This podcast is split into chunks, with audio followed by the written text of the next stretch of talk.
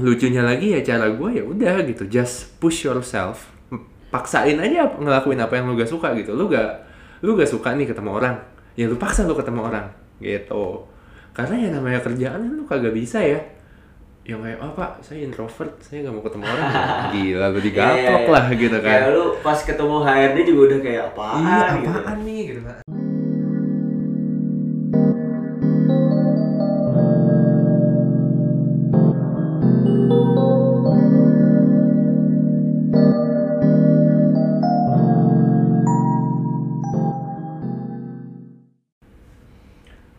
udah balik lagi dengan Adam di sini untuk eh, podcast dengar perspektif dari menjadi manusia. Kali ini gue kedatangan tamu. Biasanya gue bertiga dengan Vini dan Raka, tapi sekarang gue ada kedatangan tamu untuk sharing perspektifnya juga tentang apa pun itu, kehidupan eh, dan segala macamnya. Mungkin langsung kenalin diri aja kali ya. oke Ada siapa nih? So, nama gue Rian. Gue bekerja di salah satu agensi periklanan di Jakarta. So, salam kenal buat para pendengar menjadi manusia. Oke, Rian, Rian. Jadi eh, Rian ini adalah bisa dibilang praktisi iklan untuk di agensi ya, di agensi gitu. Iya, betul. Oke. Paling gue kemarin udah ketemu bareng Rian juga untuk ngobrolin banyak hal tentang kehidupan, kayak ngobrolin tentang kerjaan, kayak dari dan ceritanya menurut gue sangat menarik juga karena nggak banyak eh, anak-anak muda sekarang yang mungkin ngerti atau mungkin apa ya lebih kayak aware tentang kayak pekerjaan dan sebagainya. Karena eh, Rian ini meniti karirnya mungkin dari benar-benar dari awal banget dan sebagainya sampai sekarang bisa eh, ada di posisi tertentu dan mungkin bisa jelasin dulu kali ya kayak misalkan lu tuh kayak pertama kali kuliah kayak sampai bisa kerja dan kayak apa sih yang lu hadapi dalam kehidupan pekerjaan dan setelah kuliah gitu Ya, agak panjang sih ya. Eh, jawabannya, tapi thank you banget udah undang sebenarnya di menjadi manusia. So, gue itu bekerja tuh udah sekitar 8 menuju 9 tahun sekarang.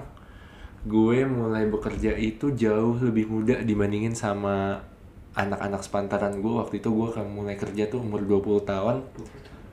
jadi lulus emang 20 tahun? Enggak, jadinya iseng aja kali ya waktu itu di kampus karena oh tapi masih kuliah masih kuliah. Kurang kerjaan aja jadinya nyari-nyari kerjaan. Terus hmm, jadinya waktu itu kepikiran kayak bosan banget ya di kampus ya. Kayak cuma belajar gitu. Bisa gak sih kayak mungkin gue bisa dapetin extra money gitu at that time kan? So waktu itu gue memberanikan diri buat melamar di salah satu di uh, agensi desain juga di Jakarta. Terus keterima gitu buat jadi trainee and then ya gue start karir gue itu bener-bener dari bawah banget dari yang anak magang gitu. Abis itu juga disuruh-suruh gitu kan. Tapi in the end it was a really fun experience gitu karena gue belajar banyak banget. Abis itu gue juga oke fine gitu kan. Udah dua tahun apalagi nih gitu. Makanya gue pindah ke tempat kerja gue yang sekarang. Dan ya gue stay udah hampir I think 6 sampai di tempat yang sekarang enam apa? tahun ya enam tahunan sih tapi dulu tuh kayak pas 9 8 9 tahun yang lalu tuh berarti lu intern kan berarti masuk pertama kali masuk intern iya maksudnya suatu- di bisa dibilang trainee sih Trainee. Mm-mm. terus kayak mungkin gua atau dan teman-teman yang dengerin ada yang mungkin pertama kali baru baru uh, mulai kerja atau Hmm. intern sebagai 9 8 tahun yang lalu tuh seperti apa sih kayak misalnya lu sebagai trainee itu kayak maksudnya apakah sama dengan kondisinya trainee-trainee atau intern zaman sekarang gitu Oke. So, yang pasti zaman dulu satu eh, nggak ada sosial media ya, Oke. gitu. Jadinya ada sih, gitu. Tapi nggak nggak sekeren yang Iya, sekarang lah, gitu. Jadinya ya magang itu gue juga taunya bukan dari sosial media, tapi gue taunya itu dari nyari buku, nyari majalah, Iklan, iklan, iklan, iklan, gitu, iklannya kayak gimana, gitu. Terus juga kalau mau cari data jadinya susah banget karena zaman sekarang kan kalau misalnya mau cari data ya kalau iseng Google- iya tinggal Google Google. Habis itu kalau misalnya mau cari informasi tentang orang ya ke Instagram Iya. aja cari hashtag kayak gitu. Ya agak beda sih zaman dulu lebih tough sebenarnya. Dan apalagi waktu itu kondisi kantornya itu kita tuh bukan kantor yang beratus-ratus orang gitu. Jadinya 20 20 orang. Terus jadinya kayak lu bergerak dikit aja tuh kede- kedengeran lah istilahnya. Dan ya tambah lagi eh, lingkungan kerja itu kan kalau kita baru namanya anak baru kuliahan gitu kan kita mesti beradaptasi ya. Gitu yang tadinya disuapin mulu sama dosen gitu sekarang kita mesti belajar makan sendiri. Intinya gitu mesti belajar mandiri. Nah itu sih yang menariknya gitu karena waktu itu be- bener-bener gua tuh di kampus belum ada briefing magang-magang kayak gitu karena kan gua magang Karena ini emang, ide lu untuk iya ide ka- sendiri iya aja karena gitu. kerajinan aja Oke. gitu makanya ya at the time gue gak tahu apa yang harus gue lakukan apa yang mesti gue kerjain gitu ya so I just go with the flow aja gitu Oke. Setelah bekerja, kemudian eh, trainee dan intern itu setelah bekerja deh, kayak pokoknya udah udah kerja dan Hmm. sebagainya. Kira-kira masalah apa sih kayak masalah apa aja yang lo udah kayak hadapi di pekerjaan yang mungkin awal-awal sebelum sebelum lo sekarang sampai di posisi ini gitu ya. Hmm. wow banyak sih ya gitu bukannya ya intinya meniti karir tuh di mana-mana susah lah ya gitu kan nyari duit di ibu kota tuh keras kalau kata orang-orang ya yang satu pasti gini eh, adaptasi karena yang namanya pekerjaan itu kan people come and go ya gitu. Kadang-kadang temen lu tiba-tiba ngilang terus digantiin orang baru terus tiba-tiba bos lu hilang. iya adaptasi lagi. Abis itu juga karena kebetulan gua kerjanya tuh di bidang uh, service bidang jasa. Jadinya kan gua gak jualan produk Hmm. gue jualan jasa. Dan itu kan selalu berganti-ganti Iya. ya gitu. Kadang-kadang kliennya A kadang-kadang kliennya B. Terus klien A karakteristiknya A gitu kan. B karakteristik karakteristiknya B nah mesti beradaptasi lagi gitu. Dan kecenderungannya itu karena gue itu introvert jadinya gue itu capek buat gue beradaptasi gitu. Dan ya awal-awalnya melelahkan banget ya gitu buat lu ketemu banyak orang habis itu juga lu ketemu sama teman-teman baru gitu anything lah gitu. Tapi ya justru belajarnya di situ. Menarik nih. Karena eh, lu pertama kali bekerja itu kayak emang ide lu doang, kayak ide-ide pengen ya pengen bekerja aja gitu. Yes. Tapi ternyata kayak lu introvert. Karena gue juga introvert dan maksudnya ketika bekerja tuh, ketika beradaptasi tuh emang masalah utama gue Mhm. dalam dalam apa ya? Masalah utama gue dalam entah menjalin pertemanan dan juga pekerjaan gitu. iya Kayak sebagai introvert gimana sih caranya untuk kayak beradaptasi yang benar-benar kayak karena orang-orang tuh sekarang banyak orang-orang yang menganggap kalau introvert tuh emang nggak bisa ngomong kayak yang cenderung penyendiri Oke. padahal kan maksudnya itu kan udah jauh konteks banget kan beda Iya. be- beda banget konteksnya gitu Set- mungkin gue terlalu jahat kali ya kalau gue ngomong kalau uh, itu tuh sebenarnya cuma alasan doang sih at least itu sorry ya Iya, I'm iya, being too iya. direct in Iya, it iya, gitu iya. tapi karena benar sih benar Iya, karena gini, sebenarnya kalau orang ini yang yang gue juga agak amazing juga, amazed juga gitu sama orang. Eh, ketika orang gue bilang sama orang-orang gue introvert, orang-orang tuh yang kayak, nggak percaya nggak percaya gitu, gila lu ya gitu kan, lu mabok apa gitu, kok lu bisa dibilang introvert gitu. Padahal ya aslinya memang gue introvert gitu, I'm a really quiet person gitu kan. Tapi karena keadaan itulah yang membuat gue harus beradaptasi gitu. Dan lucunya lagi ya cara gue ya udah gitu, just push yourself, paksain aja ngelakuin apa yang lu gak suka gitu. Lu gak lu gak suka nih ketemu orang, ya lu paksa lu ketemu orang gitu. Karena ya namanya kerjaan lu kagak bisa ya. Yang kayak oh pak saya introvert saya nggak mau ketemu orang.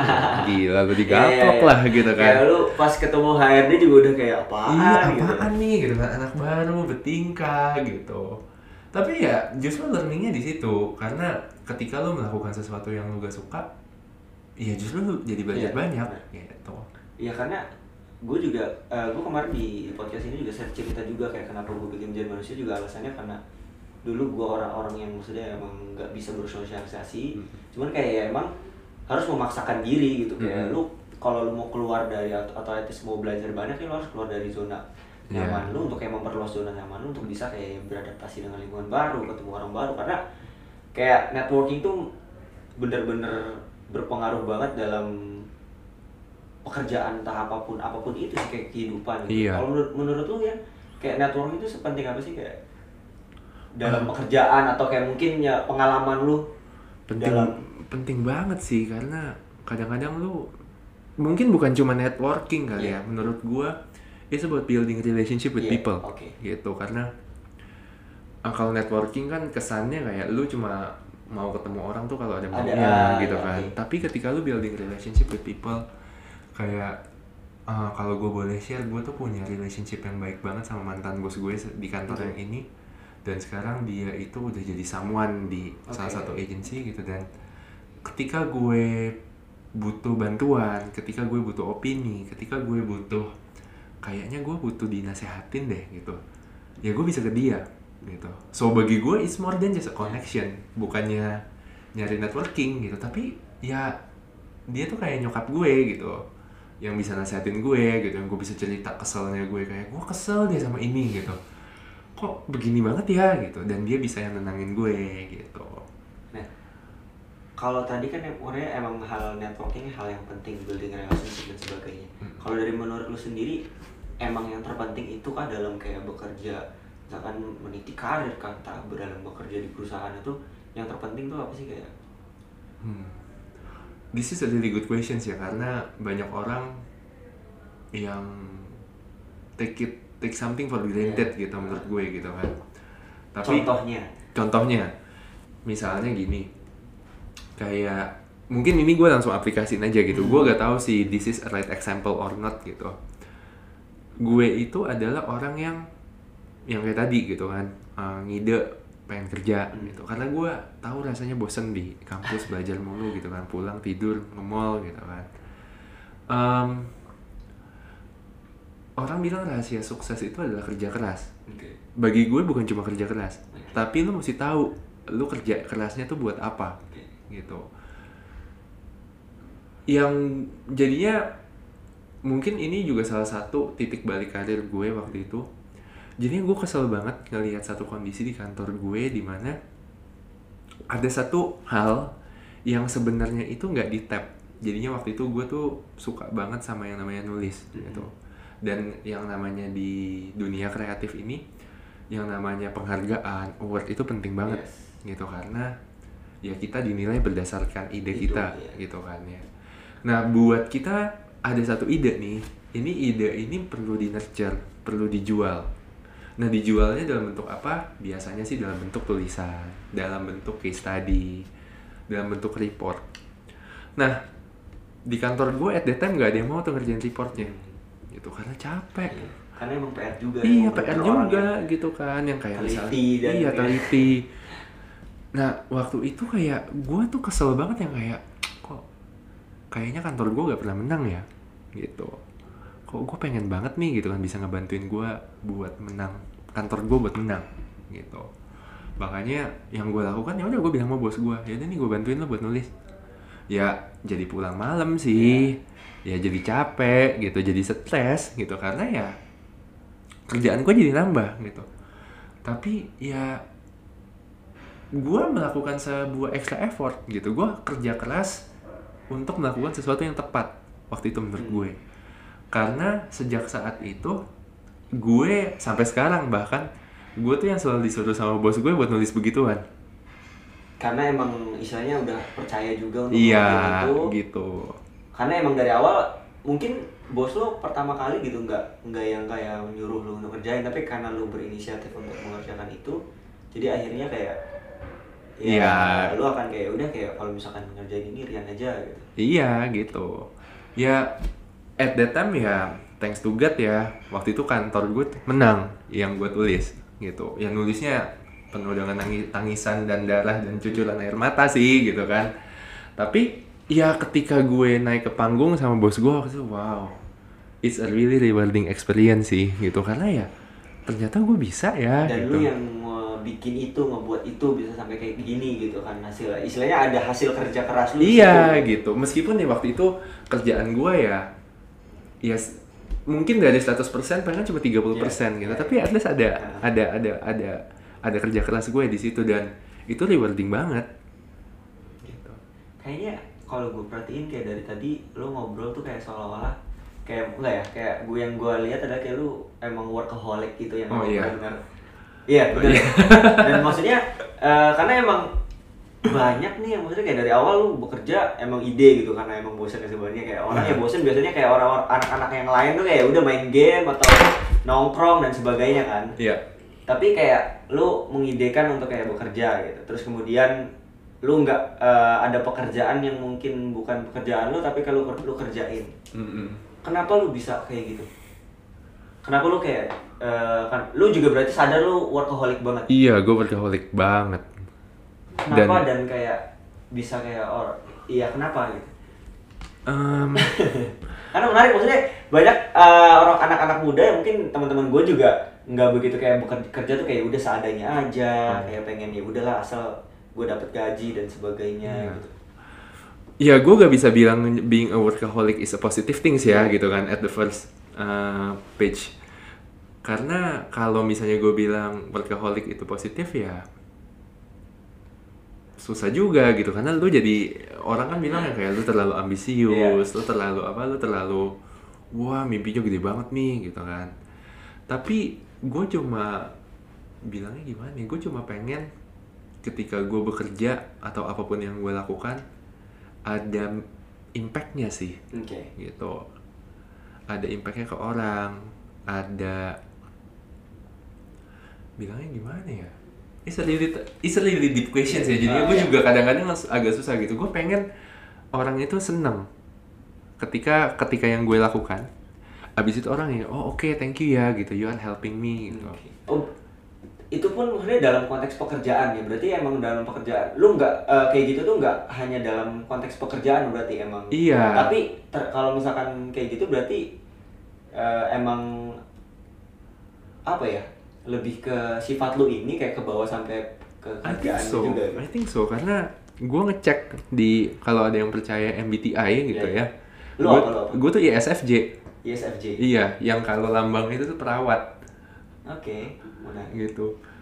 Jadinya ya kalau gue baca ya kayak oh ini gue banget ya gitu pekerja keras segala macam gitu. Would like to make Iya, people iya. happy gitu. Tapi ya gimana? gua waktu itu MBTI apa ya? Kayaknya NFP deh. oh INFP. NFP NFP itu apa ya Ya, gue lupa Ya, to be honest gue juga gak inget sih. gue cuma Iya, inget tipe ya, gue. pokoknya ya emang ya begitulah gitu Dan terus ya karena menarik aja sih kayak menurut gua eh gua pun sebenarnya kayak ada eh, dari sekitar gua ada beberapa orang-orang teman-teman yang emang ya bekerja tuh cuman sebagai nuker waktunya dia sama uang aja gitu. Hmm. kayak maksudnya kayak udah kayak gua bekerja pekerjaan gua A gua ngerjain A ketika gua dikerjain B disuruh kasih kerjaan B kayak gua akan mengeluh dan sebagainya Hmm. kayak yang penting gua bulan depan dapat gajian dan sebagainya gitu. Hmm. tapi kayak yang gue lihat adalah lu lu bukan tipe-tipe orang yang seperti itu Iya, kayaknya enggak sih karena gimana caranya gini mungkin mungkin mungkin gue juga bilang gue begini karena kebentuknya itu bukan dari awal gitu Hmm. dari awal ya ya udahlah gitu kan yang penting gue cuma nyari kegiatan gitu tapi gue pernah diundang ke salah satu uh, meeting di luar negeri gitu kan. Jadinya kebetulan thanks to God uh, kantor gue ini mengizinkan gue tuh buat pergi-pergi lah gitu kan bisnis trip ke luar negeri gitu ketemu orang banyak.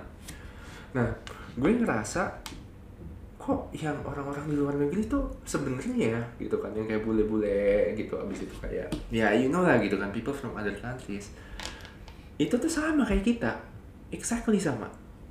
Exactly sama, sama apanya? Dari orang bilang bule pinter. Oh, enggak juga Oke. gitu. Ada orang yang bilang kayak wah bule pinter karena bahasa Inggris. Enggak juga gue pernah ngeliat kok ada orang di luar negeri yang bahasa Inggrisnya juga gak lebih bagus dari Hmm. gue tapi dia bisa sukses. Nah gue jadi yang kayak waktu itu mungkin karena gue muda gitu terus ambisius yang kayak gue mesti bisa kayak mereka gitu. Mereka bisa kok gitu kan. Kok gue nggak bisa? Sebenarnya sesimpel itu aja sih yang kayak jadinya ambisi gue waktu itu. Gimana caranya gue itu bisa ngalahin tuh orang-orang di luar negeri? Itu jadi tolak ukur lu. Iya gitu. Goblok sih gitu kan. Dia really shallow ya menurut gue ya gitu kan. Tapi ya yang kayak oh jadinya gue mesti bekerja lebih keras nih. Oh I need to take extra shit nih Hmm. gitu. Hmm. makanya ya gue gue gak bilang being a workaholic atau apa pun itu it's a, it's a Iya. good sign itu gitu kayak kan ya. em, maksudnya kayak a curse sama a blessing juga kan Iya. di dua Heeh, itu juga kan gitu.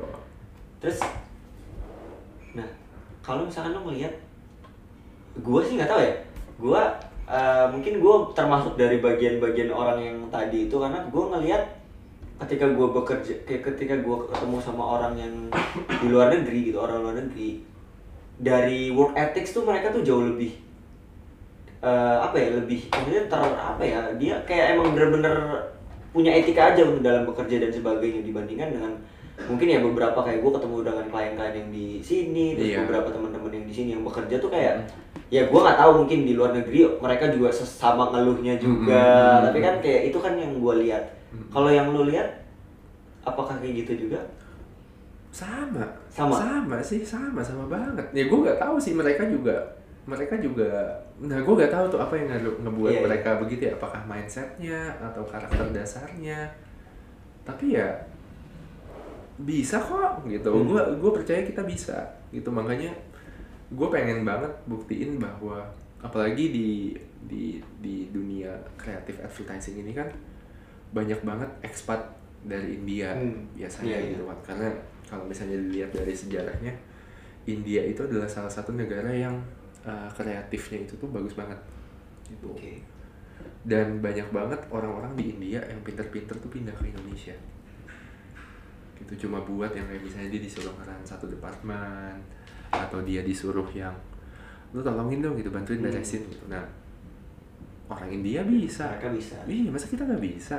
Dan mau ada orang India juga kalau bisa dibilang ya tadi lo bilang kayak bahasa Inggrisnya juga nggak ya sama-sama kayak kita juga kan mungkin nggak Hmm. terlalu mungkin beberapa yang emang fasih gitu tapi kayak Hmm. sebagian juga eh, nggak terlalu ini juga Hmm. jadi kalau misalkan di apa ya alasannya bahasa kalau menurut gue bukan jadi satu alasan menurut gue iya dan sorry kalau boleh gue koreksi orang India tuh bahasa Inggrisnya bagus oke gitu Iya.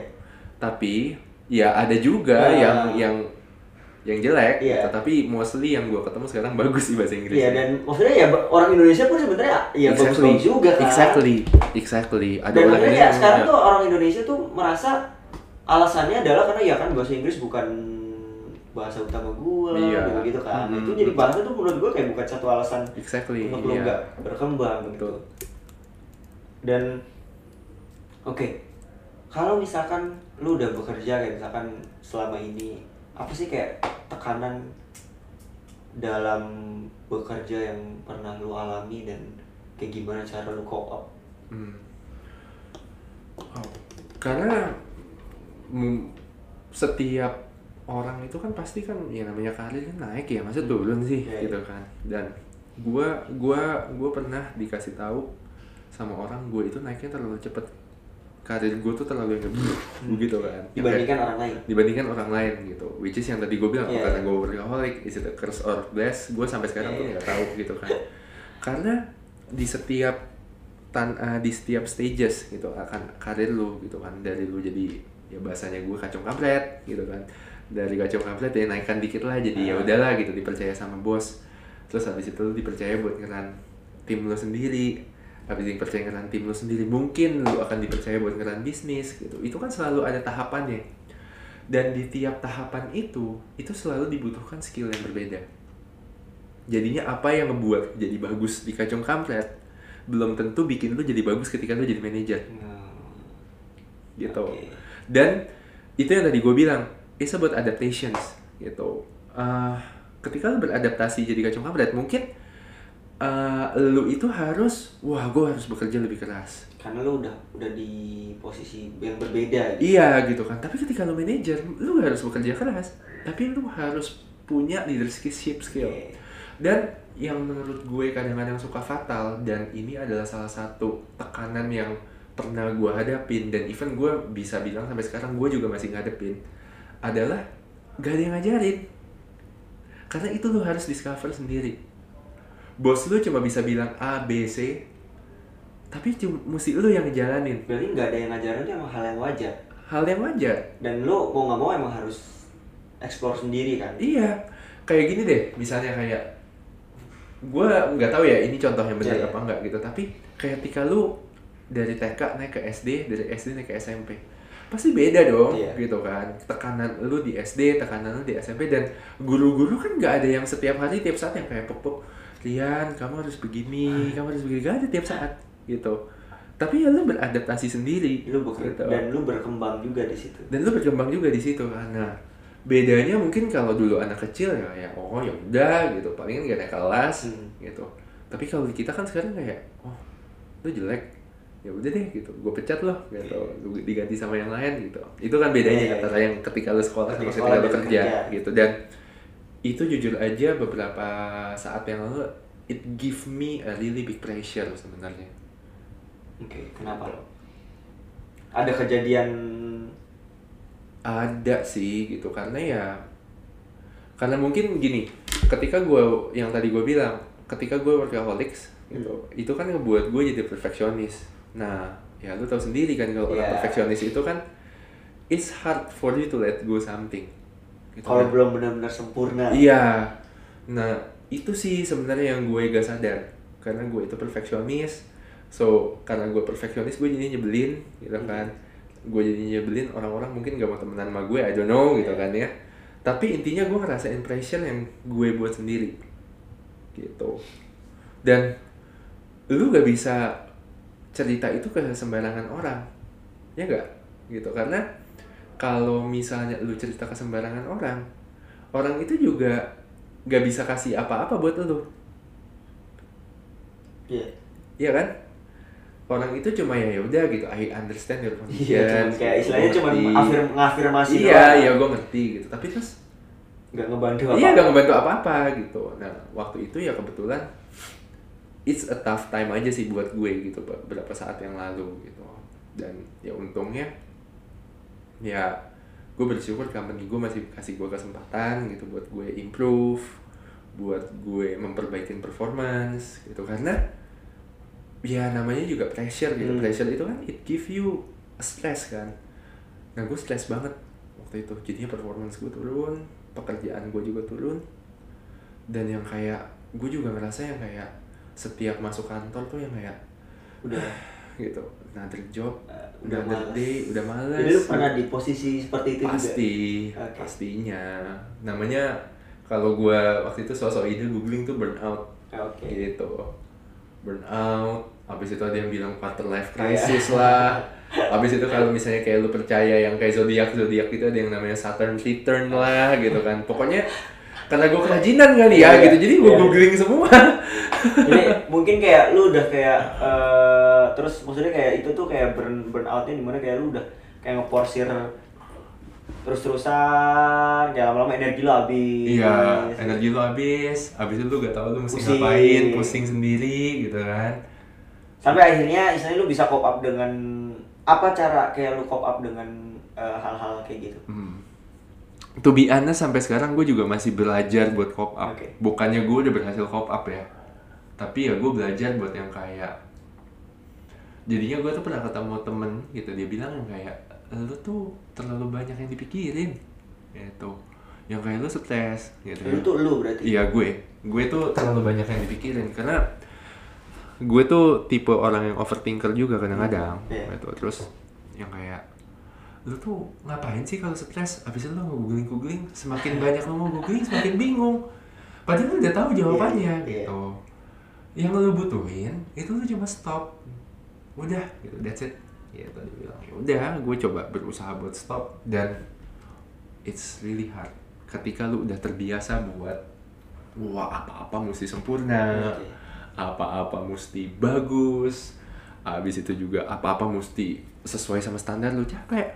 Jadinya ya buat gue ngestopnya itu kan ya it's another habit tuh dulu kan gitu kan. Gue lu, mesti lu udah kebiasaan sebenarnya. karena gue ada kebiasaan kayak gitu gue juga masih belajar sih gitu tapi ya gue beruntung lah ada orang yang mau ngingetin gue Hmm. gue beruntung ya gue gak tahu universe kayak gimana gitu tapi ada aja aja orang yang datang yang buat ngajarin gue satu hal yang baru Oke. gitu yang kayak ngeli- ngasih tahu gue lu kayaknya begini deh gitu tapi kayaknya lu harusnya begini gitu coba deh mungkin nanti lu mesti begini gitu ya intinya sebenarnya yang gue rasa salah satu bos gue di kantor dia bilang gini sama gue "Eh, lu itu kalau punya karir cepet gitu ya lu itu hati-hati dia bilang karena seberapapun cepet lu gitu pasti ada satu titik di mana lu slowing down Hmm. dan ketika lu slowing down orang-orang tuh ngejar lu Iya. Iya gak Karena mungkin orang-orang tadi yang lambat. iya gitu kan nah terus kalau lu slowing down dan ketika orang-orang ngejar lu wow man pressionnya tuh gede banget di lu dia bilang jadinya ya gitu yang kayak gue ngeliat temen gue gue yang kayak awal-awal yang kayak wah gitu wah ternyata karir gue udah bisa di sini nih Karena gitu karena lu istilahnya uh, kasarnya lu tuh udah ada di posisi satu gitu. iya Dan ketika orang-orang ngejar tuh kayak lu harus mempertahankan itu. iya gitu Makanya dan kayak gue pernah denger kayak enaknya jadi juara dua tuh lu uh, apa namanya lu nggak punya beban untuk jadi pemenang tapi ketika lu jadi pemenang tuh kayak lu jadi kayak oh gitu. iya Makanya- gitu. Makanya kan yang yang yang apa yang Bentar, yang susahnya adalah ketika lu slowing down dan orang-orang ngedeket sama lu gitu itu yang kayak lu tuh jadi wah stres pressure gitu. Karena ya wajar. Hmm, iya. menurut gue itu manusiawi ya semua orang juga pasti begitu gitu. Makanya ya salah satu advice yang gue terima adalah learn how to slow down how to chill how to relax gitu. Sebenarnya itu ngebantu loh. Iya. gitu. Putting up something yang ngebuat lu tuh happy stress releasing activity gitu. Tadinya gue pikir yang kayak ngapain? Iya. Ngapain sih gue yoga? Gitu. Kan ngapain sih gue olahraga ngapain sih gue ketemu temen? Ngapain sih gue minum kopi? Gitu kan. Gak ada gunanya gitu. Yang penting gua kerja aja. yang penting gue kerja aja gitu. Ya istilahnya Iya, iya, begitu iya. ya. tapi lama-lama yang kayak iya deh gue minum kopi deh gitu. Ya udah deh gitu gue uh, ngobrol deh. Ya udah deh gitu. Ternyata slowing down itu penting. Dan itu kayak lu nge-treat uh, yourself juga kan. Jadi kayak lu memperlakukan diri lu ya semanusia mungkin gitu. Iya. Lu nggak kayak jadi saya ngeporsir tenaga lu Hmm, hmm, hmm. kayak dengan lu relax dan sebagainya lu kayak ya sebenarnya nggak ketinggalan juga tapi kayak lu nyantai aja misalnya kalau misalkan diistirahatin kali ya Mm-mm. nggak melulu melulu Iya, Jadi- Mm-mm. karena gue ingat banget waktu awal-awal karir gue tuh kalau temen gue ketemu gue yang kayak tuh kerja mulu lu dan then I feel proud Iya. I feel proud yang kayak wih dong kerja dong eh, gitu. Yang lu kayak- itu pas lu kayak mau bener waktu Iya iya iya. Ya wajar sih. Kayak waktu itu karena gue juga mungkin masih muda kali ya gitu kan muda. Terus karir gue juga Clueless lagi gitu. clueless karir gue juga lagi kencang-kencangnya gitu kan. Ya lu gituin ya makin seneng lah Iya, gue iya. gitu kan. Tapi lama-lama kayak wah it's just a job man. Iya. gitu. Dan justru ketika lu begitu ketika lu slowing down ternyata karir lu jauh lebih cepat Iya. Dan ya itu nggak bikin lu mundur kan? Iya, dan itu nggak bikin lu mundur. Kayak lu cuman kayak istirahat sejenak gitu sebentar untuk ngisi istilahnya recharge. Iya. Terus kemudian ya udah lu lari, lari lagi. iya iya. Menarik.